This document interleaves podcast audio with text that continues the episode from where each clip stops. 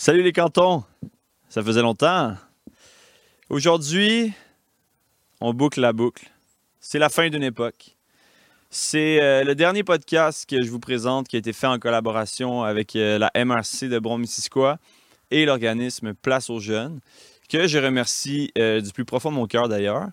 et je veux remercier d'ailleurs Marie-Ève Lebrun de la MRC et Léonie Gamache de Place aux Jeunes euh, tout aussi bien que le cher Kevin Brunel qui a fait la caméra, le son, le montage. Euh, donc, merci à ces trois personnes-là pour euh, cette série de quatre épisodes qui se conclut aujourd'hui. Donc, la MRC de Bron-Missisquoi, elle aide à, la qualité de vie de nos, de nos 21 municipalités de la région. je vous propose d'aller visiter le bronmissisquoi.ca. Il y a toutes sortes de choses. il y a des vidéos, il y a des articles, il y a des offres d'emploi. Ils font toutes sortes de projets. Donc, bromissisquoi.ca pour la MRC.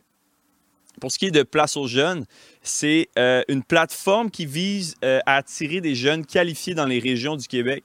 Donc, c'est pas juste à Bromissiquoi, mais ici, on a la meilleure agente euh, qui est Léonie. Donc, ça, c'est le placeausjeunes.qc.ca. J'aimerais aussi vous dire que si vous aimez ce que je fais, les podcasts que je fais, donc vous pouvez m'encourager au patreon.com barre oblique tête à tête des cantons vous donnez un petit 3 et moi, ça m'aide à, continuer, ça me pousse, euh, ça m'encourage. Donc, je vous propose de faire ça au patreon.com, barre oblique, tête à tête des cantons. Et sans plus tarder, euh, on vous présente l'épisode d'aujourd'hui qui était sur la thématique des familles euh, de la région. Donc, nouvelles familles, familles nouvellement arrivées dans la région. Toute la dynamique, les enjeux que ça implique. Donc, on est allé rencontrer Julie et Félix qui ont repris le vignoble, l'ancien vignoble La Grenouille à Coinsville, qui s'appelle aujourd'hui le domaine du Petit Bonheur, euh, en compagnie de Élodie Malroux, qui, elle, était dans la région depuis un peu plus longtemps. Mais c'est drôle parce qu'ils se connaissaient déjà d'avance. En fait, leur, fils aîné est né le même jour. Euh, donc, c'est une discussion vraiment enrichissante. On parle d'enjeux spécifiques aux familles qu'on n'avait pas vraiment abordés jusqu'à date dans le podcast. Donc, sans plus tarder, voici l'épisode numéro 4 avec Élodie Malroux Julie Bouchard et Félix Duranceau. Bon épisode!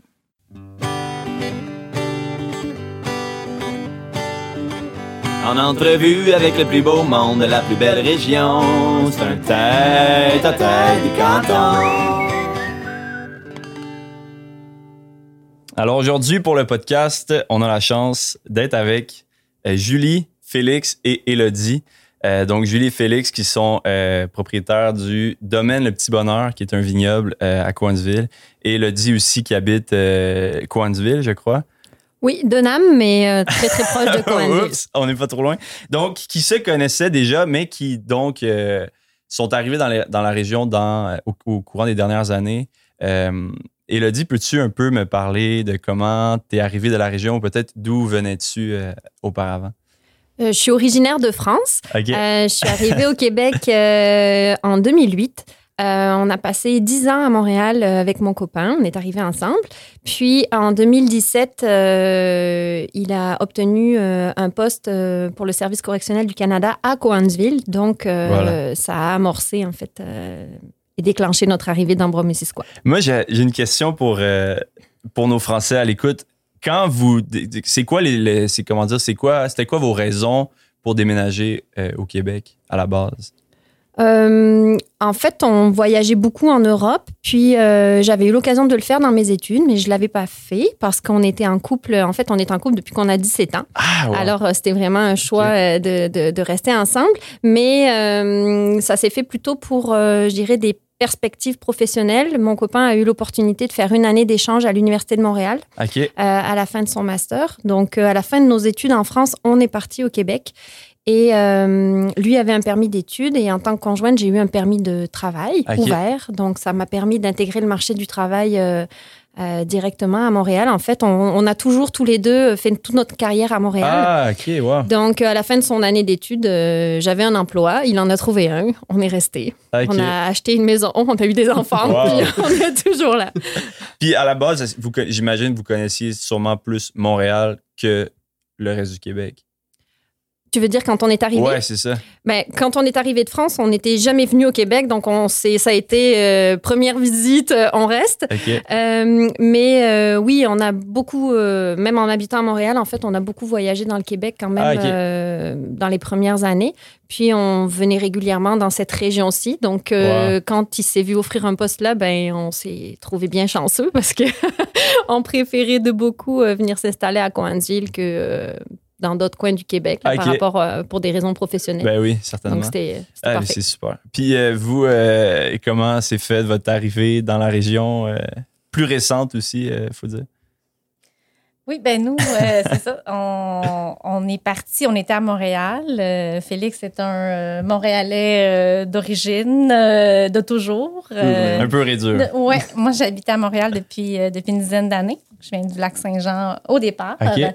Et euh, ben, ça a commencé à nous travailler un petit peu, le, de, bouger, de se retrouver en campagne et tout ça. Euh, puis est arrivée la pandémie. donc, euh, on avait la chance aussi d'avoir un chalet dans la Naudière. Donc, on s'est retiré là-bas. Et quand on est retourné en ville, on s'est dit là, ça marche pas. Donc, on veut vraiment aller en campagne.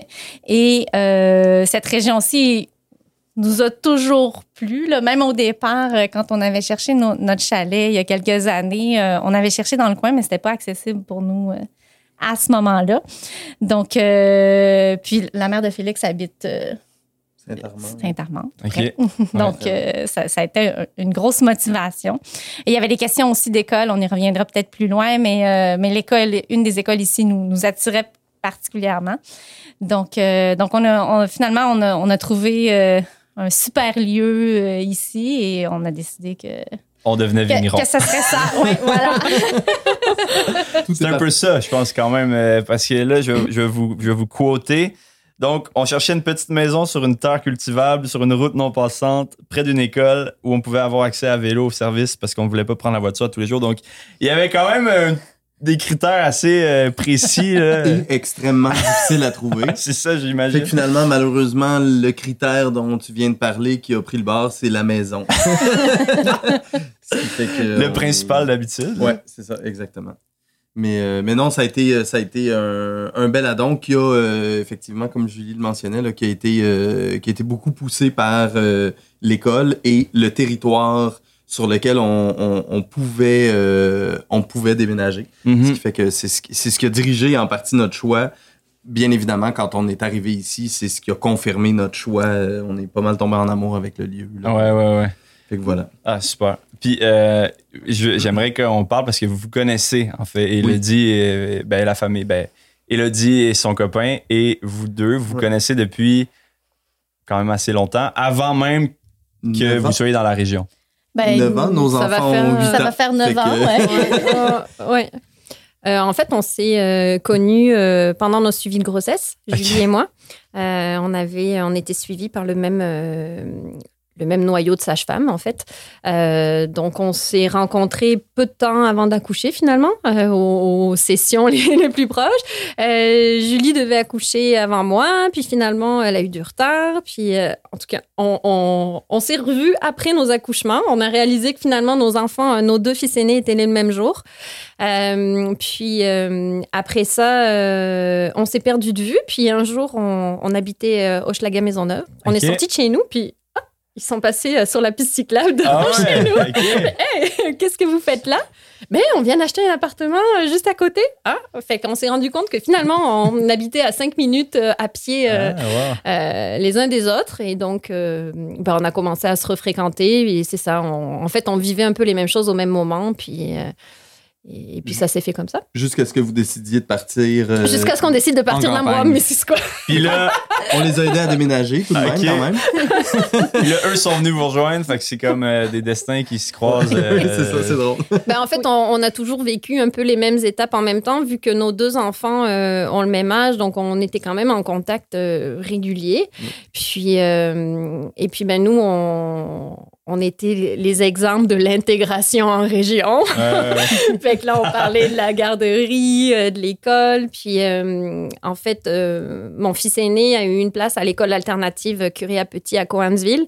Et Julie fait une thèse sur, sur ce domaine-là, en fait, sur la pédagogie alternative. Fait que c'était aussi un des critères de, de, Julie et Félix. Donc, on était beaucoup amenés à échanger puis à voir finalement c'était quoi les opportunités pour eux éventuellement. Mm-hmm. Euh, de venir en région. Et il y en avait d'autres, mais ils se sont arrêtés sur Bromissisquoi. Peut-être j'aimerais qu'on parle justement, euh, c'est comment, parce que moi j'ai vraiment aucune idée, c'est comment euh, trouver une garderie ou trouver une école, c'est-tu comme quelque chose qui est dans la vie compliqué? Tu sais, j'entends parler de ça, mais moi, sincèrement, j'ai aucune idée. J'ai jamais procédé à ces étapes-là, mais c'est quoi, ça a été comment pour vous de, faire le, le, switch à ici puis de trouver toutes ces, ces endroits-là? Ben, la garderie, pour nous, ça ça, ça s'appliquait pas parce que, dans le fond, nos, deux enfants, euh, dans le fond, notre aîné est en troisième année, rentré en troisième année quand on est arrivé ici et notre plus jeune débutait l'école maternelle. Ah, voilà. Donc, euh, on n'a pas eu à trouver la garderie, mais je pense que c'est quand même habituellement quelque chose qui est assez compliqué. Il n'y a pas beaucoup de place, euh, surtout si on, on, pense au CPE et tout ça. Donc, je pense, mais je pense que votre vécu à vous était quand même euh, aisé. je me trompe. Ben, c'est sûr qu'on a été chanceux, mais c'était, je dirais, le principal défi. Parce que euh, au début, mon copain avait un contrat de quelques mois, donc on, essayait. nous, on a, on s'est installé dans la région en fait par étapes. Euh, euh, on n'a pas euh, tout, on était propriétaire à Montréal, on n'a pas tout vendu d'un hmm. coup, on n'est pas venu. Bon, il y avait un ou deux qui avaient un emploi, donc on avait déjà, euh, on avait mis un pied, mais rapidement on a réalisé que si on trouvait pas de garderie, ça pourrait pas se faire. Ben non. Parce que financièrement, j'avais besoin de travailler aussi et, n'ayant pas de soutien, en fait, comme toute notre famille est à l'étranger, euh, si on n'avait pas de garderie, on était un peu condamné à, ce que mon conjoint travaille à Coansville puis qu'on continue à vivre à Montréal pour que je puisse ah, garder mon emploi et les enfants, les enfants étaient déjà à la garderie. Donc au début, euh, en fait, euh, mes premières démarches a été de passer place, par Place aux Jeunes en région pour avoir une liste des garderies vraiment à large là, dans, toute la région. Euh, puis finalement, euh, ça n'a pas été si facile que ça. Euh, des places en CPE, non, clairement pas. Mais finalement, j'ai réussi à avoir une place en garderie subventionnée quand même pour les deux. Pour les deux enfants, deux mois après que mon conjoint ait commencé à travailler ici. Ah, donc nous, on est resté à Montréal un petit bout, puis après on est venu. Et fait qu'on a, on a été très chanceux, on a eu cette place-là. Puis euh, mon aîné allait rentrer à la maternelle, donc j'avais moins d'enjeux pour la suite. Mais euh, quelques mois après, j'ai eu un appel, puis j'ai réussi à avoir une place en CPE pour mon plus jeune à Coansville. Donc euh, on s'est on s'est rapproché de Coindeville parce que la garderie était à Lac-Brome. Alors pendant un temps, euh, on a voyagé euh, East Farnham, Lac-Brome, deux fois par jour. Mais, euh, mais on a quand même été chanceux dans le sens où on a eu la place puis on a pu venir s'installer. Donc ça aurait pu arriver que vous ne trouviez pas de place puis ça aurait peut-être fini vos démarches. mais comme c'était votre, comment dire, c'était une des priorités, disons, à faire avant de faire le move euh, au ben, complet? C'était une condition, en fait. Bon, après, chaque, chaque famille, je pense qu'il décide de s'installer à sa réalité, ses enjeux financiers, mais pour nous, mhm. euh, il fallait que les deux, on soit en emploi. Donc, c'était une condition sine qua non au fait de venir. Mhm. Euh, puis, puis ben, la chance qu'on a eue, c'est que la garderie où on a eu une place, en fait, c'était une, une, nouvelle installation. Donc, ils étaient en train de, de construire leur bassin d'enfants. De, ah, En fait, fait qu'on... C'est bon timing. le timing était bon, mais ça a été un coup de chance, quoi. C'était le hasard. Wow. Puis, parlez-moi un peu de l'école où euh, tous vos enfants vont et sont dans les mêmes classes, si je comprends bien. Ben, si je peux me permettre de revenir un peu en arrière aussi, le, oui, je pense qu'il y a beaucoup de coups de chance. Euh, mais nous, comme c'était euh, surtout pour Léo, qui est le, le, fils aîné, où ils vont à la même école, euh, c'est sûr que nous, l'école, c'est comme c'est une école alternative où, euh, de manière générale, il y a une plus grande demande que l'offre.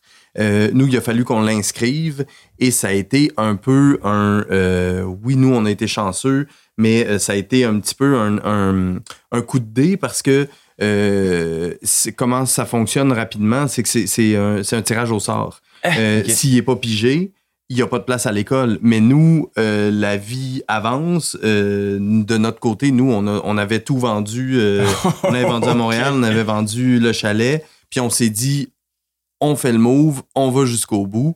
Et si jamais il n'est pas, il est pas pris, ben on verra, on fera l'école à la maison pendant un certain temps, puis on verra parce que c'était vraiment euh, dans. Euh, il a dit, tu parlais de, de, conditions sine qua non. Nous, c'était une condition qu'il fallait qu'il rentre à, l'école alternative.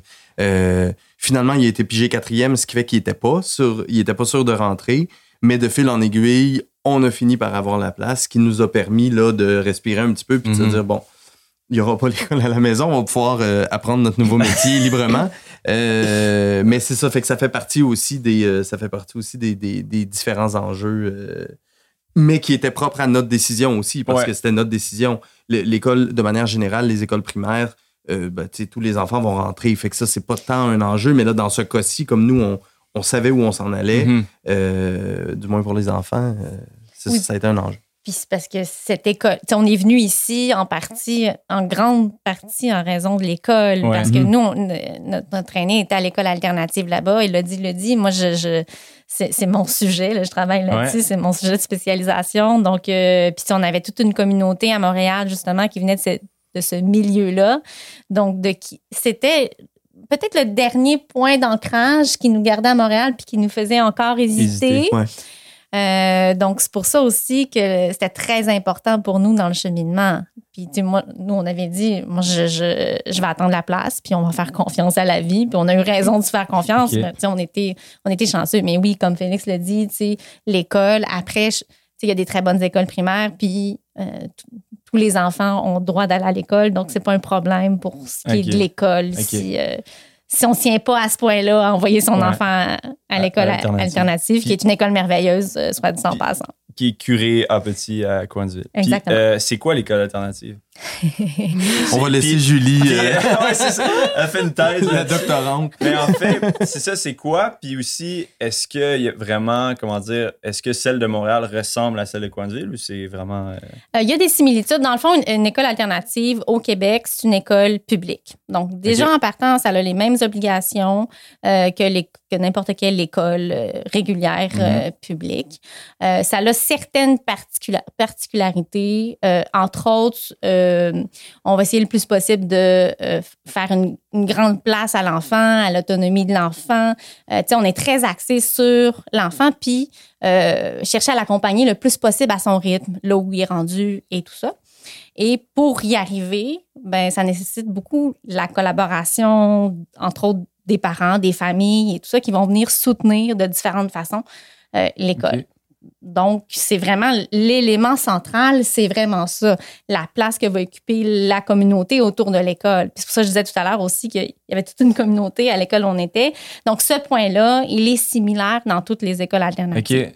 Euh, puis au Québec, il y en a 40, on est 46 écoles alternatives. Donc, c'est pas un gros, c'est à peu près 1 des écoles. C'est pas un, gros, un, gros pourcentage. Il n'y en a pas énormément. Mm-hmm.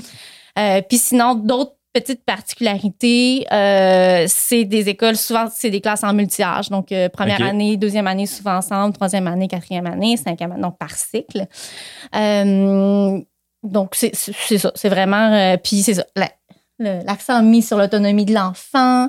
mais, tu sais, en, gros, c'est pas si différent de l'école régulière. Tu sais, il y a, y a des, des des professeurs, des écoles qui mettent en place des choses qui sont très, très alternatives aussi.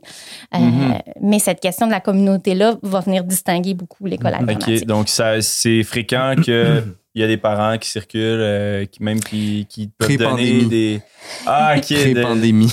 Pré-pandémie. Ça revient tranquillement. C'est sûr que la pandémie a fait en sorte qu'il y en avait moins. Mais oui, c'est juste normal qu'il y ait des, des, gens qui circulent dans l'école puis qui ont qui font toutes sortes de choses. Là. Euh. Qui viennent appuyer les professeurs. Euh, j'étais hier soir dans une rencontre sur le comité jardin de l'école pour euh, justement l'espèce de petit jardin qui se veut communautaire, ouvert à la communauté dans son sens large. Enfants, parents, voisins, quiconque passe a le droit de manger un petit pot mange-tout en passant. c'est l'idée aussi derrière. Et, et, et, ça image bien aussi ce qu'amène l'école alternative, de vouloir être ouvert le plus possible sur, euh, sur le monde. OK. C'est vraiment basé sur la coéducation, en fait, où euh, les enfants, les parents et les enseignants travaillent euh, en équipe et puis sont plus ou moins ben, sur le même pied d'égalité. Et, et, en fait, le, on, on choisit tous ce type d'école où on a la chance de pouvoir y entrer pour des raisons particulières, mais dans le cas de, de de la migration en région, en fait. Nous, c'était un choix qu'on a fait aussi parce qu'on est venu ici et euh, on n'avait pas de soutien. Euh, on était tout seul. On avait, euh, en fait, tout notre réseau d'amis qu'on s'était créé en 10 ans à Montréal, on, a tout quitté. Mhm. Et c'était aussi un choix stratégique de pouvoir être dans une école où on avait notre place et où on pouvait se recréer un réseau social ben, autour des enfants dans un premier temps, mais aussi avec des adultes euh, ben qui ont les mêmes intérêts ou mhm. avec lesquels on a des affinités, en tout cas au niveau euh, pédagogique. Puis mhm. ben, après, il y a aussi quand même une énergie. Euh, qui va peut-être plus, on s'en rend plus compte ici, mais il y a beaucoup de familles qui pratiquent le plein air. bon, alors en se côtoyant dans un premier temps à l'école, ben euh, on voit vite si le courant passe ou pas. Puis après, ben, on, est amené euh, aussi à organiser puis à faire euh, des activités ensemble. Alors pour nous, ça a vraiment été en tout cas un, élément clé de d'intégration en fait, puis de se mhm. refaire des amis. Communauté. Ouais. J'aimerais qu'on parle de vos enfants. donc Sacha, Milo, c'est tes enfants. C'est les miens, Il a dit. Et Léo et Estelle, ça c'est les vôtres. Donc j'aimerais que vous décriviez en un mot euh, Léo. Énergique. OK. Et. oh, ben parlons de. Tu sais, qu'il y a un petit gars qui en a dedans? Ça, c'est ton aîné? Euh? Ben, c'est très drôle parce que euh, c'est exactement le mot que j'aurais utilisé pour décrire Milo. ah ouais? Ah bon.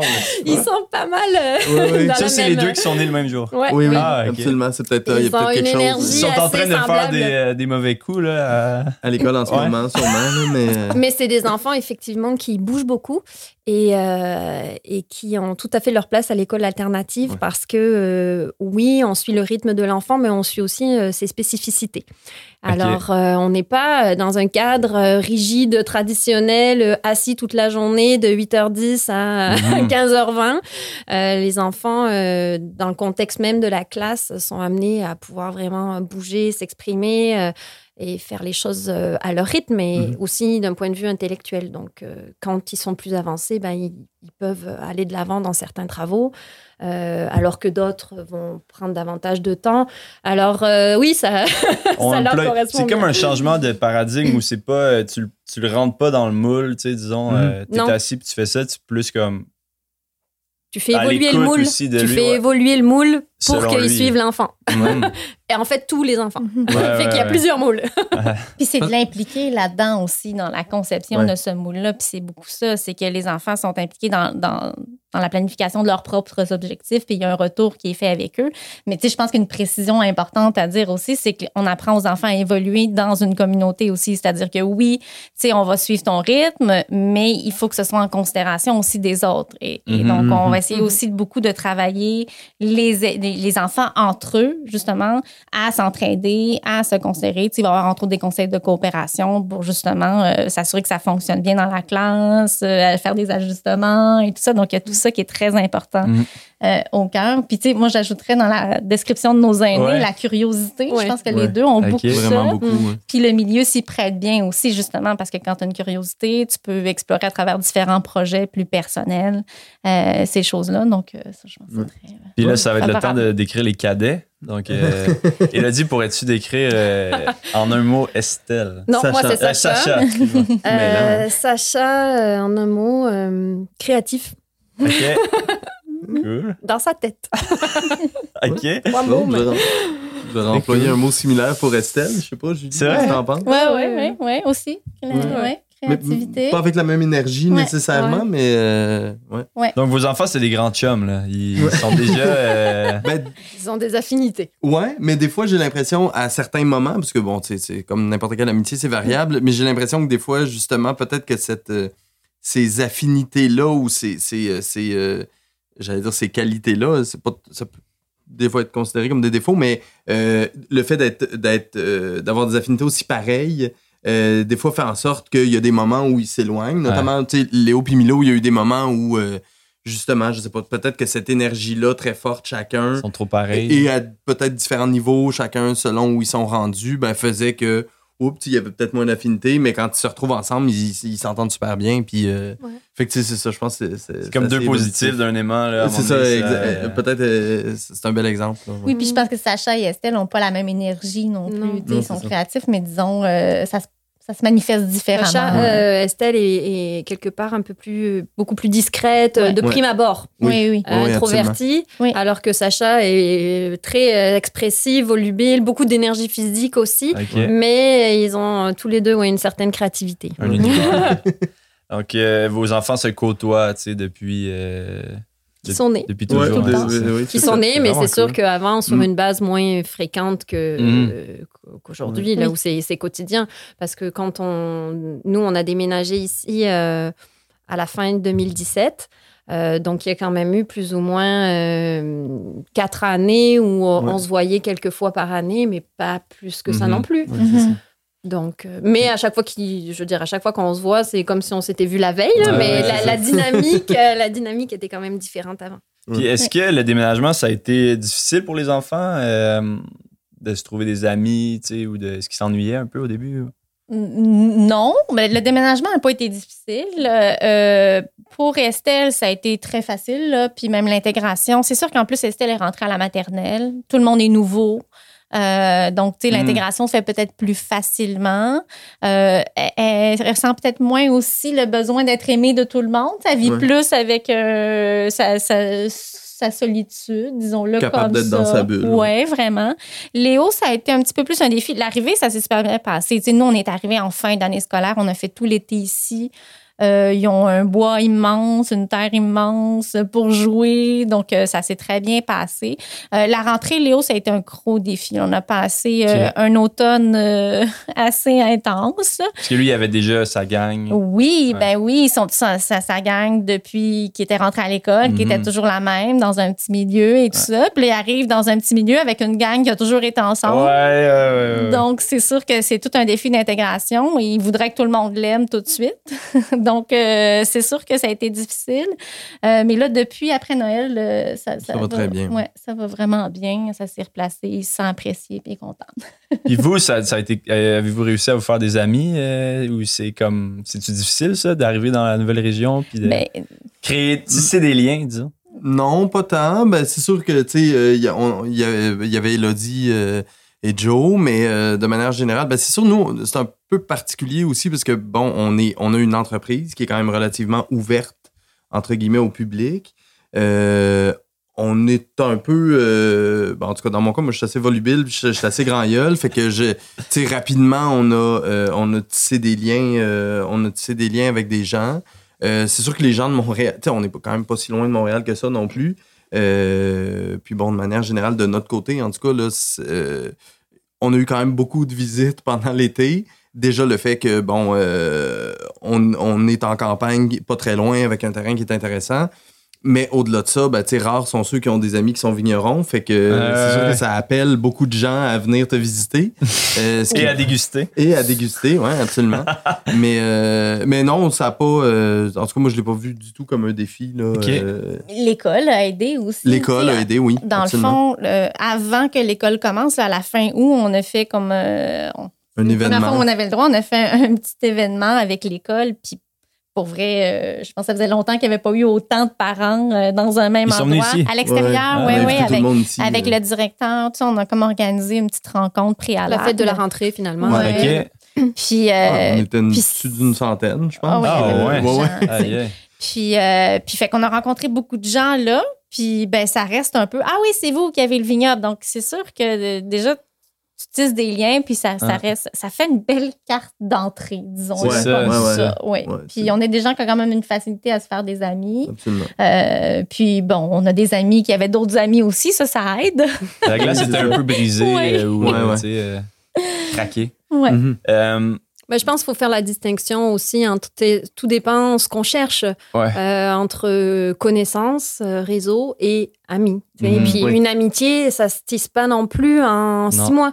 Alors euh, c'est assez facile si tu es actif ou intéressé socialement ou que c'est ça, tu as l'habitude de faire des activités, de fréquenter certains lieux culturels, publics, mhm. etc. Tu revois souvent quand même les mêmes, les mêmes familles. Je veux dire, euh, si tu as l'habitude, par exemple, d'aller au théâtre ou au spectacle avec tes enfants, ben, c'est sûr que dans la région, il y a quelques endroits clés, tu vas recroiser du monde. Après, des fois, passer à l'étape au-dessus, mm-hmm. devenir vraiment ami, ça, ça requiert du temps et ça requiert aussi. Euh, moi, je l'ai vu, il y a plein de gens que j'ai croisés au tout début, puis ça a pris deux, trois ans pour qu'il y ait une opportunité à un moment donné qui nous mette en contact de manière plus spécifique, personnalisée, puis que l'amitié vraiment euh, mhm. émerge de ça. Fait c'est un mélange des deux. j'ai l'impression plus plus euh, plus je vieillis, plus c'est dur de, de, me créer des nouveaux amis. Je sais mhm. pas si c'est parce que tu en as déjà un, certain nombre que tu veux pas, tu comme je sais pas. je pense qu'il y a une question de temps puis d'investissement de temps aussi. je pense qu'il a dit ce que tu soulignais, tu sais, je veux dire, tu peux pas avoir euh, 10 meilleurs amis, je, ça, ça marche pas. Non, j'ai l'impression que je comme un enfant du primaire. mais euh, mais tu sais, effectivement, c'est vrai que c'est euh, time consuming. Ben, pardonnez-moi mm. l'anglicisme. Mais, euh, mais c'est ça, ça requiert beaucoup de temps aussi pour, le, pour créer une amitié et l'entretenir sur du long terme aussi. Je pense qu'il y a une question de, d'affinité. Je veux dire, en vieillissant, justement, on a moins de temps, fait que les amitiés qu'on veut développer, ben, c'est des amitiés presque, je dirais, ça clique à 100% ou non. Clé en main. Ben, on, sait plus ce qu'on recherche, ce qu'on veut, le genre de personnes aussi euh, auprès desquelles on a envie de s'investir. Alors, forcément, euh, je veux dire, tu tombes pas forcément dessus au coin de, coin de la rue hein? euh, plusieurs fois par semaine. Peut-être qu'on se met plus de blocage aussi, par contre. J'ai hmm. l'impression. Plus on vieillit, quand on est enfant, on s'en fout, on juge moins, blablabla. Bla, bla. Hmm. En vieillissant, on, on évite aussi à, avec la conclusion que, ah, moi puis lui, ça cliquera pas, alors que peut-être on laisse pas la chance. Oui, hmm. Ouais, effectivement. Mais il y a aussi... quand même eu euh, deux ans de pandémie. C'est exactement ce que j'allais dire aussi. quand même le nommer. C'est sûr que ça pose des obstacles. Là, avec toutes les périodes de confinement qu'on a eues, euh, ça reste quand oh, même... on a euh, un... On il y a, des robot dans la salle. il y a des phases aussi parce que ce que décrivent Julie et Félix, on l'a un peu vécu, c'est que quand tu viens t'installer en région, surtout en étant si proche de Montréal, en général, les deux premières années, tu maintiens quand même des liens assez solides. Nous, au début, euh, on allait à Montréal pour bruncher une heure et demie de temps. Là. Ça nous faisait pas peur le dimanche. C'était pas. Mais au bout d'un moment, en fait, plus tu crées ta vie aussi, euh, pas que tu perds ces amitiés-là, mais ça devient des amitiés plus ponctuelles au fur et à ben mesure que tu en recrées des plus quotidiennes euh, ici. Mhm. Puis tu as moins, tu sais, as envie aussi d'avoir des amis sur place. Tu ben pas toujours envie de faire euh, deux heures de route pour ben faire quelque chose d'intéressant avec quelqu'un. C'est drôle, il y a, des bonnes places pour le brunch aussi dans la région. ouais, c'est ça. Mais c'est drôle, c'est une de mes questions justement parce que on dit souvent, tu sais, de, des cantons de l'Est ou de Bromisquois que c'est un des attraits, c'est que c'est pas loin de Montréal. Mais en fait, moi, je me rends compte que j'y vais pas tant que ça non plus à mm. Montréal. Puis ça pourrait être à trois heures, au fond, ça, ça changerait pas grand-chose. Je me demandais, vous, réellement, à quelle fréquence retournez-vous à Montréal? Ben... Spectacle, ben, moi, je, si pour parler pour moi, moi, c'est un peu différent parce que je vends le vin. Fait que je suis appelé à faire des livraisons. Euh, je suis appelé à aller chercher des livraisons aussi, que ce soit des bouchons, des bouteilles, des éléments liés au travail. Mais euh, moi, j'en profite pas mal tout le temps pour aller voir euh, quelqu'un cette fois-là. Là, ça va changer la fois d'après. Puis j'essaie de mixer un peu tout ça. ben, puis effectivement, je pense que c'est un élément important que Elodie soulignait tantôt, mais tu sais, moi, je veux dire, toute ma famille est à Montréal aussi. Mm. moi, c'est sûr que j'essaie de combiner des éléments travail, euh, famille, euh, amis aussi. Là. Fait que moi, de mon côté, j'y retourne quand même assez régulièrement. OK. Euh, Julie, tu sais, on, y va pour des spectacles aussi. Mais là, c'est sûr que la dernière année, ben, dans notre cas, mais la dernière année, ben, c'était mort. Fait que c'est sûr que c'est moins attrayant. Mhm. Mais, ouais. mais tu sais, je pense qu'on peut dire une fois par mois, une fois par deux mois, quelque chose comme ça. Ah, OK. Moi, je vais plus souvent. Mais... Ouais, pour, ben, c'est pour le travail. Et puis, euh, Moi, c'est un petit peu pareil. Au début, euh, j'y allais beaucoup dans le cadre de mon travail. puis, en fait, ça a fait une grosse différence, nous, dans la dans l'idée d'aller vivre en région, puis dans la transition. Euh, parce que, comme je disais, euh, ça nous faisait moins peur déjà, parce que c'était pas forcément très loin. Euh, dans la transition, on pouvait garder. au début, on est resté propriétaire de notre maison à Montréal. ensuite, on l'a louée. Fait qu'au niveau de la gestion de cette transition-là, mm. c'était assez facile. On pouvait y aller de temps en temps pour faire les, pour faire les suivis qu'on avait besoin de faire, ce qui aurait été pas le cas si on avait déménagé sur la côte nord, par exemple. Non, euh, aussi, un élément important pour nous, euh, c'était que ça reste proche de l'aéroport parce qu'on est amené à accueillir de la famille ou à voyager souvent, ben, souvent ou régulièrement. En tout cas, on, prend quand même l'avion minimalement une à deux fois par an où on va chercher des gens. Fait que pour nous, ça restait important aussi de, ben, de, que ça reste facile pour nos parents, pour nos familles de venir. Euh, fait que c'est surtout dans l'idée de migrer en région, moi, que qu'il y avait quelque chose de rassurant. Maintenant, dans le quotidien, surtout après la pandémie, on y va euh, assez rarement, je dirais. Ah ouais, ça. Ou alors, ça va être pour voir des amis, mais on va combiner, mais je veux dire, c'est une fois euh, tous les quelques mois, là. Je veux dire, on n'est plus sur une base récurrente comme au mhm. début. OK. Quand même. Donc, ça serait pour. Puis les raisons seraient pour aussi aller voir des amis, puis des spectacles, ça c'est le classique. Euh. Mais parce qu'on travaille ici aussi, euh, ben parce que je veux dire, ce qui. Au début, moi, j'ai continué à travailler à Montréal pendant un certain temps. Euh, ce que ça permet, en fait, que ce soit proche de Montréal, c'est que tu peux faire une transition à moitié, puis avoir quand même quelqu'un dans le couple qui continue à aller à Montréal en, ou avec son propre véhicule, ou en covoiturage, ou par, avec l'autobus, travailler dans le bus, revenir le soir, ou euh, mhm. bon, s'il est en format hybride, aller au bureau à Montréal deux jours par semaine, puis revenir là. Nous, on, n'y va plus, on n'y va plus aussi parce qu'on travaille ici. Euh, mais je pense que c'est différent. Euh, l'emploi, c'est un autre enjeu. Ouais. Alors, moi, par rapport à ça, ma, vraiment ma vision, c'est que si tu as le désir de t'installer en région, c'est quelque chose qui se planifie et qui se fait étape après étape. Je veux dire, euh, mm-hmm. nous, on a procédé par bout, mais tu, tu, peux pas décider du jour au lendemain de tout quitter puis de venir là. Avec des enfants. Pour que ça se passe bien, il faut que tu planifies puis que tu le fasses de manière relativement sécuritaire, entre guillemets. Tu il faut que tu te garantisses quand même qu'un des deux est un emploi, euh, le logement. Mhm. Il y a quand même des choses clés à garantir avant de, de, venir là. Puis toi, donc, ton copain est venu pour l'emploi. Oui. Mais toi, il a fallu quand même que tu trouves un. Oui, moi, j'ai quitté mon emploi à Montréal. Ça a été comme transitoire. Mais en même temps, euh, en même temps, nous, au début, c'était pour cinq mois. Alors, on avait loué un logement meublé. On l'a testé, on l'a aimé. fait qu'après, on s'est dit, euh, OK, on reste. Mon conjoint avait été prolongé. Euh, fait qu'on a décidé de ne pas vendre notre maison à Montréal, mais de la louer sur le long terme. Donc, on a rapatrié nos meubles, on a loué une maison ici. Et finalement, troisième étape, on a décidé de vendre et on a acheté. Puis on... Parce qu'il y avait quand même, comment dire, une alternative où il y aurait juste pu avoir sa job pendant cinq mois, puis là, il aurait fallu retourner. Euh, Mais là, après, c'est des choix de famille. Nous, on se dit, au pire des cas, on va aller passer l'hiver à la montagne, puis euh, ça va être parfait. Puis on va revenir à Montréal dans notre maison qui n'aura pas bougé, tu sais. Ben puis j'aurais, si ça avait été le cas, euh, les enfants auraient pris une poste de garderie. Puis probablement que j'aurais pas fait le choix de quitter mon emploi tout de suite non plus. Mais ça s'alignait quand même assez bien. Et euh, j'ai eu droit au chômage pendant six mois, ce qui m'a permis de vraiment aussi euh, accompagner cette transition-là parce que mhm. ça prend du temps avec des enfants, c'est beaucoup d'énergie, puis il faut être disponible. Alors, euh, refaire cette place-là, là, ça fait que ça a été vraiment bien pour ça. Là. Puis on a pris conscience de. Bon, on a réorienté un peu notre vie aussi. Mmh. Puis là, vous êtes installé. Ouais. Puis tout se passe bien. Les autres aussi, il manque juste peut-être euh, le, logement, que c'est encore un peu. Euh, non, mais un peu camping. c'est ce que Julie m'a dit, que c'était dans, les plans de, peut-être euh, faire évoluer la, la chose. Ouais. Mais dans le fond, on reprendrait l'idée là où nous vous accueillons actuellement. c'est ça, c'était anciennement la boutique, en fait, que nous, on aurait aménagé pour en faire pour en faire notre euh, petit nid. mais, euh, mais oui, euh, nous là-dessus, ça a été du mois de avril jusqu'au mois d'octobre, jusqu'à ce qu'on ferme la boutique qui était ouverte au public jeudi, vendredi, samedi, dimanche tout l'été dernier. on a habité dans une roulotte de 13 pieds de long avec deux enfants et un gros chien que vous avez vu en entrant, qui heureusement n'était pas aussi gros que ça à l'époque.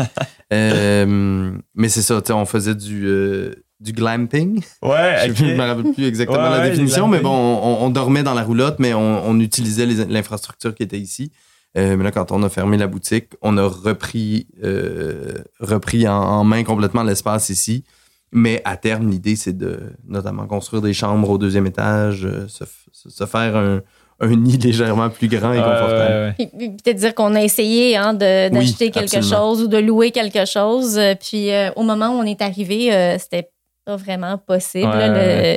en, fait, le, nombre de logements disponibles était euh, très, très limité et les prix sont devenus vite exorbitants avec des surenchères euh, incroyables. Mm. Donc, c'est très prenant aussi en termes d'énergie. Donc, ça a été notre, décision aussi de dire, euh, OK, on, arrête ça, puis on, on, se concentre. Puis aussi, de manière financièrement, c'était beaucoup plus intéressant pour nous de de garder nos sous pour investir ici que ben d'acheter quelque chose, de louer quelque chose temporairement. mais là, vous, c'est que ce qui est intéressant, c'est que non seulement vous avez fait le move, mais c'est aussi vous avez fait le move de passer de toi, tu travailles en événementiel, toi, euh, enseignante. Oui, j'étais enseignante au cégep. Puis là, vigneron, euh, les deux mains euh, d'un vigne. je pense pas nécessairement non plus que c'était comme nécessairement ça l'idée à la base depuis 20 ans, on veut devenir vigneron. Fait comment, ça s'est, comment ça s'est fait, tout ça? Euh, ben, j'ai parlé du chalet plus tôt. On, on s'est confiné là-bas. On, avait déjà, on avait déjà une ferme maraîchère euh, qui était nos voisins euh, là-bas. Puis là, pendant la pandémie, ça a été plus, plus. on a vraiment mis les mains dans la terre. Puis on avait des, aussi un, couple de personnes âgées là, qui n'étaient pas très loin, qu'on aidait beaucoup. Euh, donc, commençaient à être un peu âgés pour prendre soin d'un immense jardin. Donc, on leur donnait un coup de main, ils ont prêté une parcelle et tout ça. Donc, été un, des aspects de notre choc du retour en ville, de ne plus avoir les mains dans la ah, terre. Ben donc, c'est pour ça qu'on disait qu'on cherchait, quand tu m'as bien cité tout à l'heure, là, on cherchait un, oui, une maison, mais avec un coin de terre à cultiver. On s'attendait pas, par contre, à ce que ça devienne notre occupation principale et que ce soit un vignoble. non, parce qu'on a toujours été des amateurs. Euh, ben, d'abord des amateurs de vin, euh, des amateurs de vin québécois. Euh, on est très, très porté vers euh, le bio, le local et tout ça. mais quand on a vu la place ici, parce que bon, c'est ce qu'on disait tout à l'heure, nous, on a centré nos, nos recherches sur le territoire de l'école. Il y avait toujours cet espace-là qui revenait on, en rêvait, mais bon, ça semblait quand même être un rêve euh, lointain, inaccessible. Un peu fou. Un peu fou, quand, même, Puis quand Julie m'a dit, euh, on va le visiter, on va voir, moi, dans ma tête, j'adore euh, j'adore mettre les mains à la terre, j'adore être dehors, j'adore tout ça, mais je suis comme, il y a tellement de gens qui font du bon vin, on va juste leur acheter du vin à eux, puis nous, on va faire d'autres choses. on a d'autres euh, d'autres cordes à notre arc. Mais euh, finalement, c'est ça, on tombe en amour avec la place. Puis, euh, tu sais, peut-être faire une petite transition là-dessus, c'est que, que non, on n'avait pas ces connaissances-là à la base, mais je pense que, en tout cas, dans le cas de, Julie et moi, on a une très grande force. D'abord, l'humilité de savoir qu'on ne connaît pas mm-hmm. tout, ou mm-hmm. dans ce cas-ci, qu'on connaît presque rien. mais on a aussi, on, a aussi une, une, force qui est de savoir s'entourer. Euh, puis, tu sais, nous, on, a rapidement mis en place un espèce de réseau qui est venu nous appuyer, nous aider, nous conseiller, euh, autant dans le champ que dans le chai, le chai étant euh, mm. le, lieu où on fait le vin. donc, tu sais, on a, on, a, on a des, des bases solides, même si c'est pas intrinsèque à nous. et puis, ben, il n'y a, pas de, a pas de cachette, il n'y a pas de secret avoir les mains dedans, la courbe d'apprentissage, elle est extraordinaire. Ah je veux hein? dire, on apprend tellement vite. Euh, tu sais, l'exemple que je donnais au début, là, ça fait longtemps que je n'ai pas parlé de ça, mais euh, euh, entre le moment où on a acheté et le moment où on a pris possession, ça a été quand même, c'est un très très long processus, acheter une terre agricole. Euh, à travers ce processus-là, donc offre d'achat acceptée, euh, je me rappelle plus. Janvier, fin janvier. Janvier, on est, on est passé devant notaire le 7 mai, c'est long.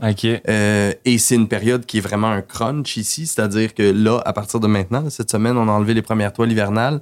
ça demande beaucoup de travail au champ. donc, on venait beaucoup déjà sur place. On mettait beaucoup les mains à la pâte.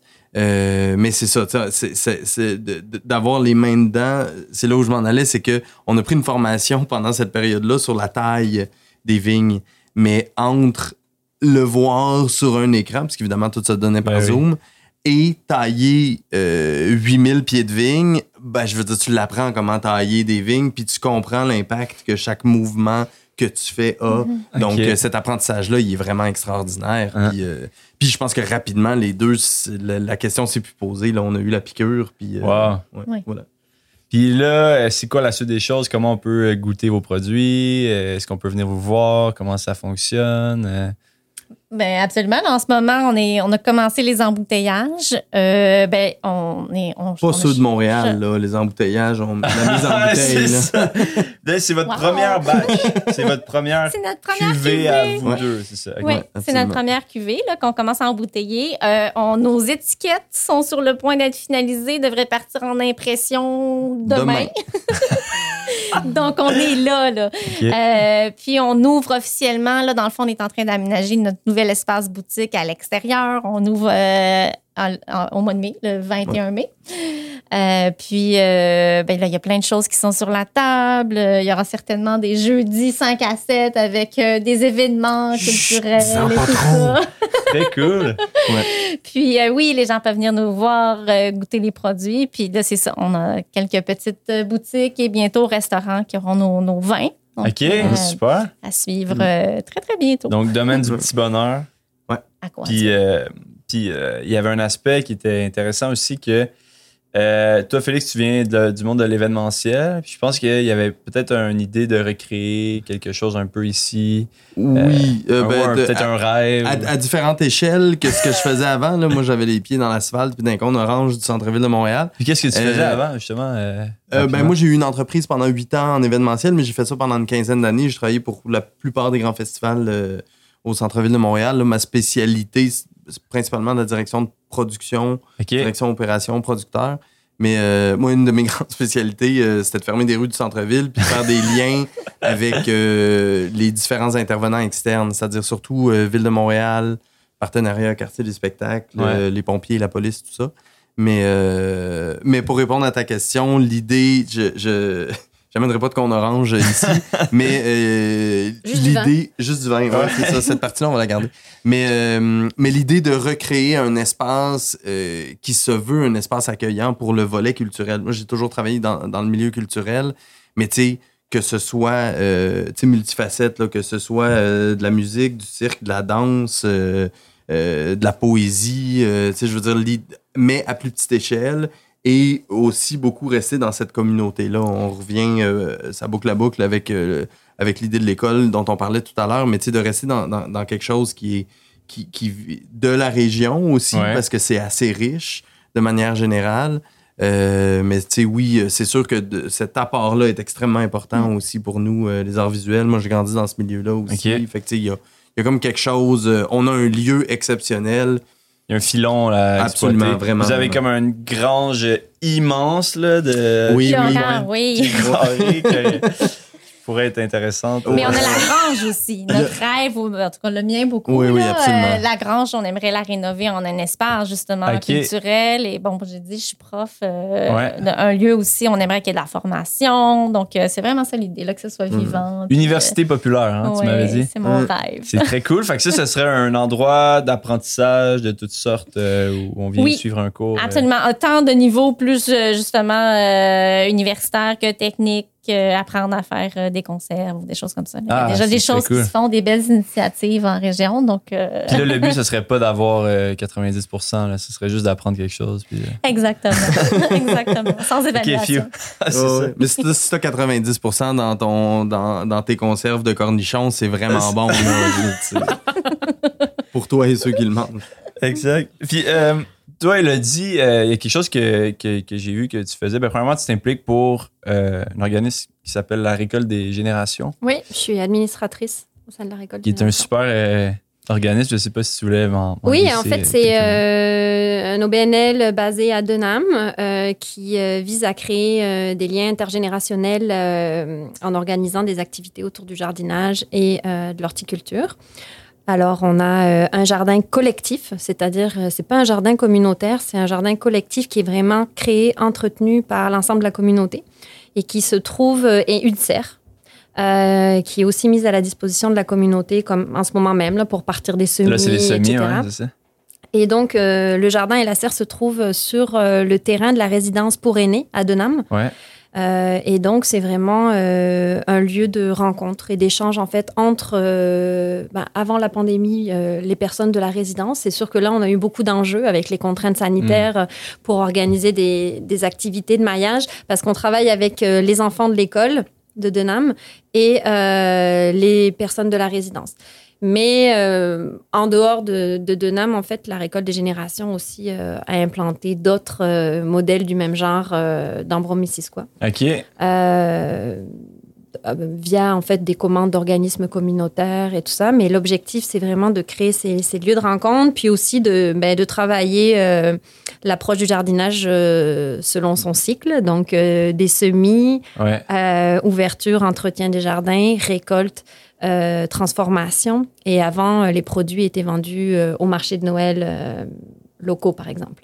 Fait que ça, c'est un exemple de cycle et, et, aux différentes étapes, on implique et les enfants euh, et euh, les personnes âgées. Puis globalement, en fait, les personnes de tout âge euh, qui ont envie de contribuer. N'importe qui de Danam peut venir s'impliquer. Oui, parce que on a des 5 à 7 du jardinier, par exemple, où mhm. c'est vraiment des personnes à la retraite qui, justement, viennent s'installer dans la région, qui connaissent pas grand monde. Ben, il y a comme un point de rencontre qui est ben là. Des personnes qui n'ont pas forcément de jardin chez eux non plus, chez elles. donc, c'est vraiment des occasions. Ou pas de serre, tu sais. Oui, ben, la serre, euh, on, loue des tables à qui le veut et c'est, je veux dire, c'est des jeunes comme des moins jeunes.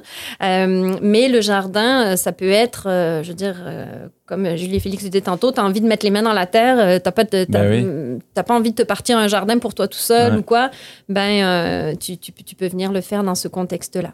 Et donc, on a différents, on offre différentes activités agriculturelles, alors qui mélangent vraiment le... le Agriculturel, vraiment bon. d'être en contact avec, le avec la nature, avec le jardin, les plantes et, euh, et en même temps ben, des animations culturelles. On, a, on fait des projections de films, euh, on, fait, on organise des spectacles, des contes. Euh, et, d'autres sortes d'ateliers. Il y a aussi une série d'ateliers qui s'appelle Mutatis, qui sont des ateliers plus de formation, justement, pour apprendre à mieux connaître les ressources euh, qui nous entourent dans Bromissisquoi, puis euh, à les identifier, à pouvoir faire de l'autocueillette, à savoir euh, quelles sont les propriétés de telle plante, tel type d'aliment, les transformer, les conserver par soi-même. Ça, c'est des ateliers que toi, tu... c'est une série que j'ai que j'ai créée, que j'ai lancée l'année dernière. Et c'est vraiment là aussi pour créer des occasions de rencontre je dirais plus intragénérationnel aussi, parce qu'on s'est rendu compte que oui, il y a de l'isolement euh, des personnes, des aînés, mais il y a aussi beaucoup d'isolement euh, au sein euh, des familles, puis de, de, notre propre génération, en fait. Mhm. Avec la pandémie, il y a beaucoup de gens même qui sont venus s'installer dans la région, puis qui n'ont aucune occasion de rencontrer ben des non, gens et d'apprendre à découvrir ce territoire-là.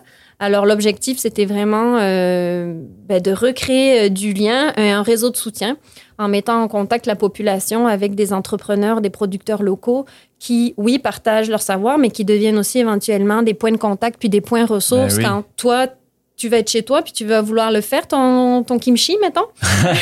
eh ben, tu sais. Tu pouvoir appeler Anne. Euh, voilà, exactement. Mouvement. Exactement. euh, fait que oui, il y a, y, a, y a, le fait de rencontrer ces personnes-là puis de se laisser inspirer un peu par leur approche puis ce qu'ils font. Euh, mais il y a aussi le fait de, parce que c'est dans des contextes quand même qui se veulent assez informels, euh, de ne pas avoir peur par la suite de, de reprendre contact avec ces gens-là, ben puis d'aller chercher les informations dont tu as besoin pour ben, développer euh, tes connaissances puis ton autonomie euh, alimentaire. Mmh. Et il va y avoir un atelier ici. Et oui. oui. Fait qu'à la fin du mois d'avril, on se retrouve euh, au domaine du petit bonheur pour apprendre à tailler la vigne ah, et déguster des vins. Ah ouais, apprendre à déguster, ça pourrait m'intéresser. Ben, c'est un art quand même, là. Faut savoir quoi, quoi goûter. Puis, euh, fait que oui, ça c'était. Euh, êtes-vous rendu, que ça me fait penser, êtes-vous rendu le, craché. Euh, est-ce que c'est. C'est nécessaire. Oui, hein? ben, moi, je. La, première fois que je me suis rendu compte de ça, c'est quand on avait une formation. Euh, il était 9 h le matin, puis on avait 10 verres devant nous. Je me suis dit, OK, là, non, ça, ça va pas fonctionner. Il faut absolument cracher. Moi, je les ai pas crachés. Lui, il les a pas crachés. 9 heures? OK. Ah, ouais. Puis c'était à Saint-Hyacinthe quand même, il fallait revenir. Là. Oui, oui, c'est ça. oui, oui, oui. Il s'en rappelle pas trop. Non, quand même, c'est des petites quantités. OK. Merci euh, de me sauver. Donc, c'est un art carrément, la Oui, oui, absolument. Puis, je veux dire, on est tellement néophyte là-dedans. Là, euh, oui, puis on, c'est ça, on est très. Euh, on y va beaucoup avec humilité là-dedans. Là, donc, on est encore en apprentissage nous-mêmes. Parce que déjà, tu sais, c'est un langage, le vin, puis c'est un langage qui parfois est un peu inaccessible, ou, du moins semble inaccessible. Il y a quelque chose d'un. En tout cas, quelque chose d'un peu snob là-dedans. Quand même, absolument. oui non, non, mais absolument. je suis tout à fait d'accord. Puis je pense que c'est, euh, ça fait partie des, des objectifs un peu sous-jacents de ce que nous, on veut faire, c'est de, le démocratiser le plus possible. Puis, tu sais, mm. je veux dire, le, bon vin, c'est, peu importe le, prix, peu importe le type de bouteille, c'est avec quitté aussi. je ben pense que ça joue beaucoup. Puis, euh, puis tu sais, je veux dire, il y avait un sommelier euh, qui est venu déguster hier les vins. Puis, tu sais, je veux dire, c'est juste d'abord, c'est très beau à entendre. mais après ça, le référent, ben, c'est pas tout le monde qui l'a. C'est pas tout le monde. Et puis, je veux dire, nous, on moi, je l'ai pas, ce référent-là encore. Je veux dire, c'est quelque chose qui se développe, mais quelque chose qui se développe sur du, long terme. Là, euh. mm. Puis c'est vrai sur toutes sortes de choses. Je veux dire, si t'es amateur de bière de microbrasserie, c'est la même chose. Euh, amateur de scotch. Je donne des exemples euh, d'alcool. Pas que je suis alcoolique, mais je veux dire, c'est la même chose euh, mhm. avec des kimchi. je vais ben prendre l'exemple, merci mhm. Elodie. Mhm. Mais, euh, ou des cornichons, comme je parlais tantôt. Je veux dire, tu sais, y a, tu peux aller chercher des saveurs puis des, des, des éléments là-dedans qui le sont. Café. le, café. ouais, c'est ça, exactement. Tu sais, mm. Tout se développe. Moi, j'ai vu dans un, un article qui était écrit sur vous à l'époque que tu étais amateur de bière, justement, de microbrasserie. Oui. Donc, tu serais un peu un intrus dans le monde du vin. Euh, euh, oui et non, c'est intéressant comme euh, parce que. Sais-tu que la route des vins de Bromissisquoi inclut aussi toutes les microbrasseries ah, hein? C'est du vin des mais tu sais, c'est comme C'est complémentaire. C'est pas l'un ou l'autre. C'est complémentaire. J'ai des dans ma cave, je dois avoir pratiquement autant de bouteilles de vin que de vin de garde, que, de bière de garde. C'est quoi tes bières de choix? Euh, ben moi, je suis un grand fan, puis c'est pas parce que c'est à 8 minutes, euh, puis c'est pas pour ça qu'on a déménagé ici, mais euh, Donham, c'est vraiment quelque chose. je suis vraiment un amateur de, un amateur de, de, bière. J'aime beaucoup les assemblages aussi. barriqués, des trucs barriqués. Ouais, c'est ça, des, des, des trucs. Ben, je suis un, grand fan de, de, la brasserie du lac à Saint-Gédéon, au lac Saint-Jean, qui font des assemblages exceptionnels de toutes sortes de. Ça, c'est quoi le nom? La brasserie La microbrasserie du lac. Microbrasserie du lac, OK. ouais. Wow. Mais euh, ouais, c'est ça. C'est riche. Puis tu sais, je veux dire, on est, on est vraiment bon au Québec là-dedans. Puis, ah euh, Mais c'est très complémentaire, ceci dit. Absolument. c'est pas en opposition du ben tout. Non, non, c'est clair. c'est à ces moments. Ouais, exact. Mais tu sais, on, parle, on parle des ateliers et tout. Puis ce que vient de dire Félix, je pense que c'est vraiment important, c'est que euh, tu aussi faire, euh, faire ces activités-là, permettre aux gens de, de découvrir les produits, de, de, de voir euh, comment c'est fabriqué, le temps que ça prend, mais ça donne aussi beaucoup de valeur à... Parce qu'on parle d'acheter local, d'acheter bio et tout, mais il y a plein de gens euh, qui qui franchissent pas cette étape-là parce que ben, ça, reste plus cher, mhm. mais euh, aussi parce qu'ils savent pas euh, euh, toutes les étapes qu'il y a derrière la fabrication de tel ou tel produit, puis euh, le temps qui est investi et le travail que c'est. Mhm. Alors, c'est aussi une manière de, de ben de, de, faire voir aux gens, tu sais, et puis de les encourager, euh, tu sais, des fois, d'avoir le lien humain, tu es aussi plus porté par la suite. À supporter. À, à, soutenir, Ben, parce que tu as, un visage là derrière ben un produit, mhm. puis tu sais qui c'est, puis euh, tu comprends, tu sais, mhm. euh, qu'est-ce qui est fait, quelle est la démarche et tout. Alors, je pense que c'est un peu aussi l'objectif de ce qu'on essaye de, de, faire. Puis, en termes d'application, il y a super belles initiatives dans la région. Puis, tu sais, la plupart des gens qui viennent ici, je pense, ont, le goût de s'investir. C'est une région qui est quand même connue pour son entrepreneuriat, puis euh, sa créativité. Et, je pense que c'est juste de trouver la cause ou l'organisation qui nous rejoint plus personnellement, ou parce qu'elle est plus proche de nous sur le territoire euh, où on vit, ou si je reprends l'exemple de la récolte des générations, moi, quand je suis venue m'installer dans la région, ça a été un organisme clé pour moi dans, dans mon intégration. Dès qu'il y avait une activité culturelle ou autre, euh, on allait au corvée euh, de jardinage avec les enfants en famille parce que c'est très inclusif. Euh, on allait voir les spectacles qui étaient programmés. C'est là qu'on a rencontré des gens. Et pour moi, j'ai fait ce choix d'implication-là parce que ça a été vraiment une organisation qui a été clé dans, dans, dans ma vie ici, puis ma manière de m'intégrer. Donc, ça te rejoignait. Puis, euh, Mais il y en a plein d'autres. ouais, Puis ça. je pense que ça dépend de nos affinités, de nos intérêts. absolument. euh, Il manque pas dans la région de monde motivé à- avec des projets. là. Ça, c'est quelque chose qui manque pas. là. Mais ce qui est le fun aussi ici, c'est que si t'as- les gens qui ont une idée, souvent la réalisent. Ouais. Parce Ouais. que peut-être parce que tu es en région, justement, puis que tu te dis, ben, si je le fais pas, euh, je l'aurai pas. tu sais, Mhm. moi, euh, égoïstement, j'ai organisé les ateliers que j'avais envie de suivre. Ah dire, ouais, wow. Non, mais tu sais, puis je pense que pour beaucoup de monde dans la région, euh, c'est ça, tu sais, Julie Félix, tu, tu sais, tu, tu construis le vignoble, tu sais. à- Que t'as envie. c'est euh, d'où le changement de nom d'ailleurs, Oui, tu sais, c'est que tu, tu construis le projet que tu as envie de voir naître. mhm. Puis peut-être qu'à Montréal, ça se fait de manière moins spontanée parce qu'il y a déjà beaucoup de choses. Fait que tu finis Ouais. toujours par trouver quelque chose qui comble ce besoin-là. Mhm. Mais quand tu es en région, c'est la dynamique est différente aussi. Là, c'est l'heure euh, de la question qui déchire. Êtes-vous prêts? Donc, euh, votre enfant préféré? Non, non, c'est pas vrai. c'est pas vrai, c'est pas vrai, c'est pas vrai. Ceux des autres. Oui, c'est J'allais répondre en blague, Sacha, c'est juste pour Ah, mêler tout ça. Non, non, c'était une farce. Euh, vin français ou vin québécois? Vin québécois. Ah, euh, le-. Ça dépend des moments. Oh. Les deux. Moi, je prends tout. Ça se prend tout. Mais, mais, mais oui, mais, mais, Mais non, mais local, si j'ai à choisir, local. vin québécois. Absolument. Pas moi, vin québécois. All the Ouais, way. vin québécois. Il a dit, tu. euh, Euh, vin québécois. Ben, moi, je, je, je, je me sens plus québécoise que française, euh, rendue là dans ma Ouais, vie. ouais, Mais euh, ouais. Il se fait des choses au Québec euh, c'est tellement créatif, qui sort tellement des sentiers battus. là. Il y a vraiment une belle effervescence en ce Mhm. moment au Québec. Puis euh, c'est vraiment euh, très euh, stimulant d'en faire partie puis de goûter à, à tout ce qui se fait. Faut juste réussir à mettre la main là-dessus. Oui. là, des Ouais. fois, je euh, pense qu'il faut briser. Je, je- je- faut, briser cette, les codes, oui, mais il faut briser euh, l'image qu'on a du vin québécois aussi. euh, on n'est Ah. plus il y a 20 ans, on n'est terminé, plus il y a euh, ouais. 15 ans. La courbe Ouais. qualitative, elle est extraordinaire, principalement dans les cinq dernières années, puis euh, Principalement ici. Encore Ben, en plus. plus, ben oui. il y en a un peu partout. On est la région euh, viticole du Québec. le berceau. Le berceau, exact. Ben, il y a eu récemment un- un- une, une étude, dans le fond, et, et sur, je pense, euh, les cinq euh, vignobles qui retenaient l'attention au Québec, il y en avait trois ou quatre qui étaient euh, Ben, c'est clair. C'est clair. Ils sont tous ici. C'est pas vrai. Ben, super cool. Écoute, ça va te- je vais terminer l'entrevue avec un ça ou ça où je vous donne deux choix.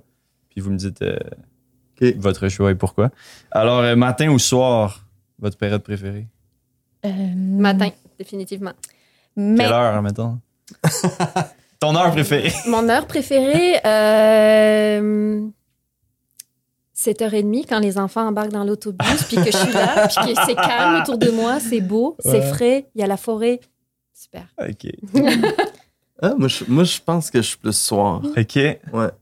Plus soir, puis j'irais même comme plus euh, 5 à 7, mettons. Je ramènerais Ah, ok. ça un peu. euh, Début de soirée, genre. Ouais, ouais. quand le soleil se couche, puis que là, Sur il y a le une vignoble. espèce de tranquillité qui tombe, là, il y a quelque chose de... Puis, m- je, oui, moi aussi, je, je suis un oiseau de nuit, là, donc, Ouais. euh, ouais, le soir. Appréciez-vous quand même d'avoir un horizon, euh, la vue, euh, une belle vue ici, Ouais, ouais.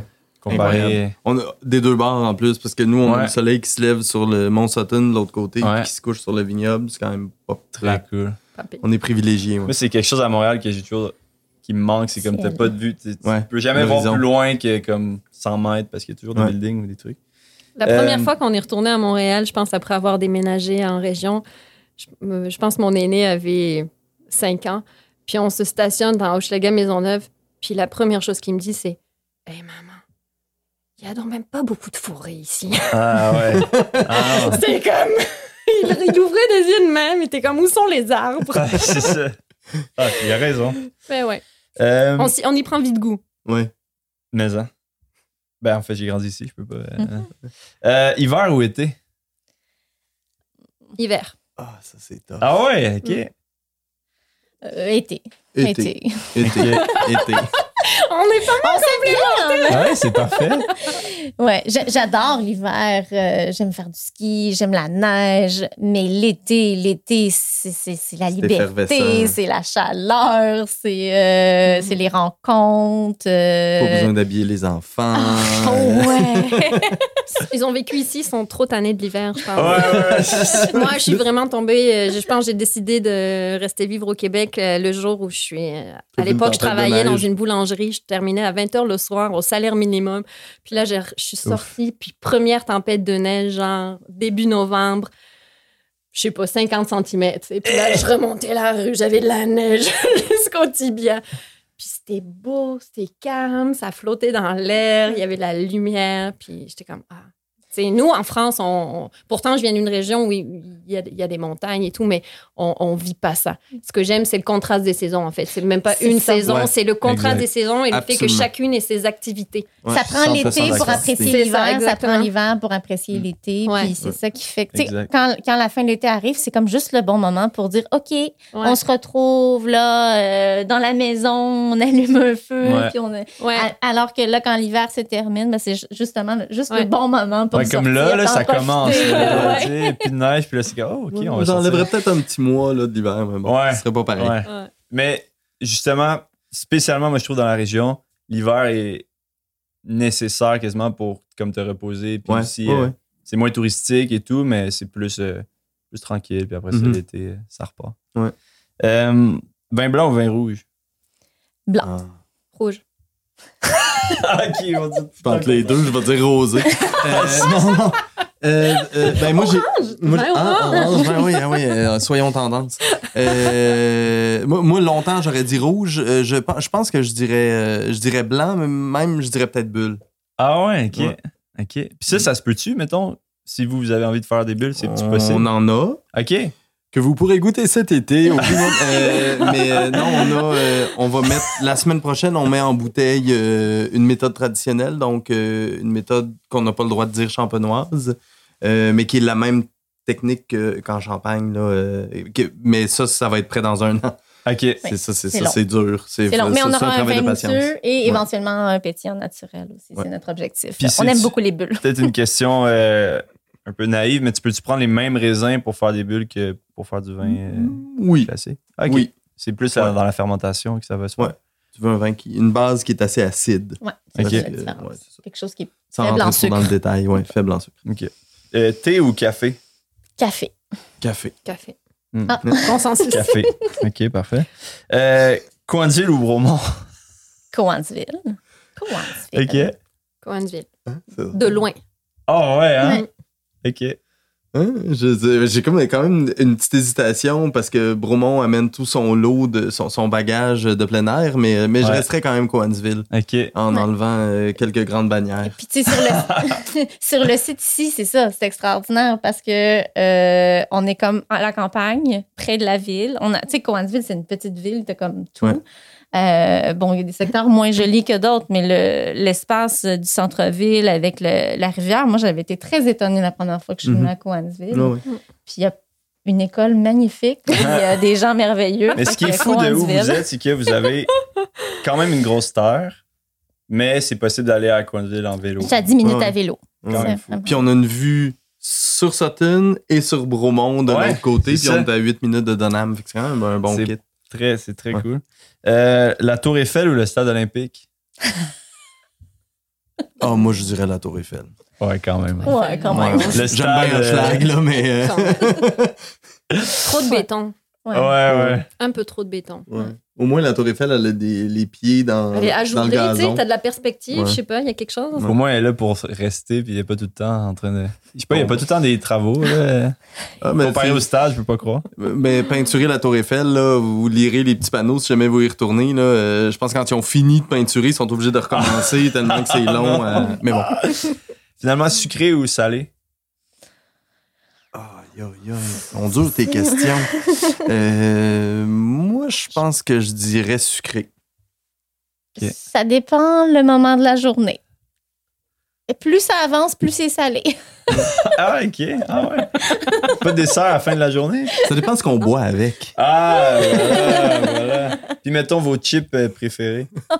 cornichons épicés de Miss Vicky. Ah ouais, c'est vraiment hein, quelque pas plus, euh, moi, je pense que sucré, mais un peu par défaut. Le, le- le- Je viens d'une région en France, euh, beaucoup de charcuterie, beaucoup de fromage, puis c'est juste trop cher. Ah, Ici, ici. par rapport Ah, à la c'est qualité, Ah, ouais.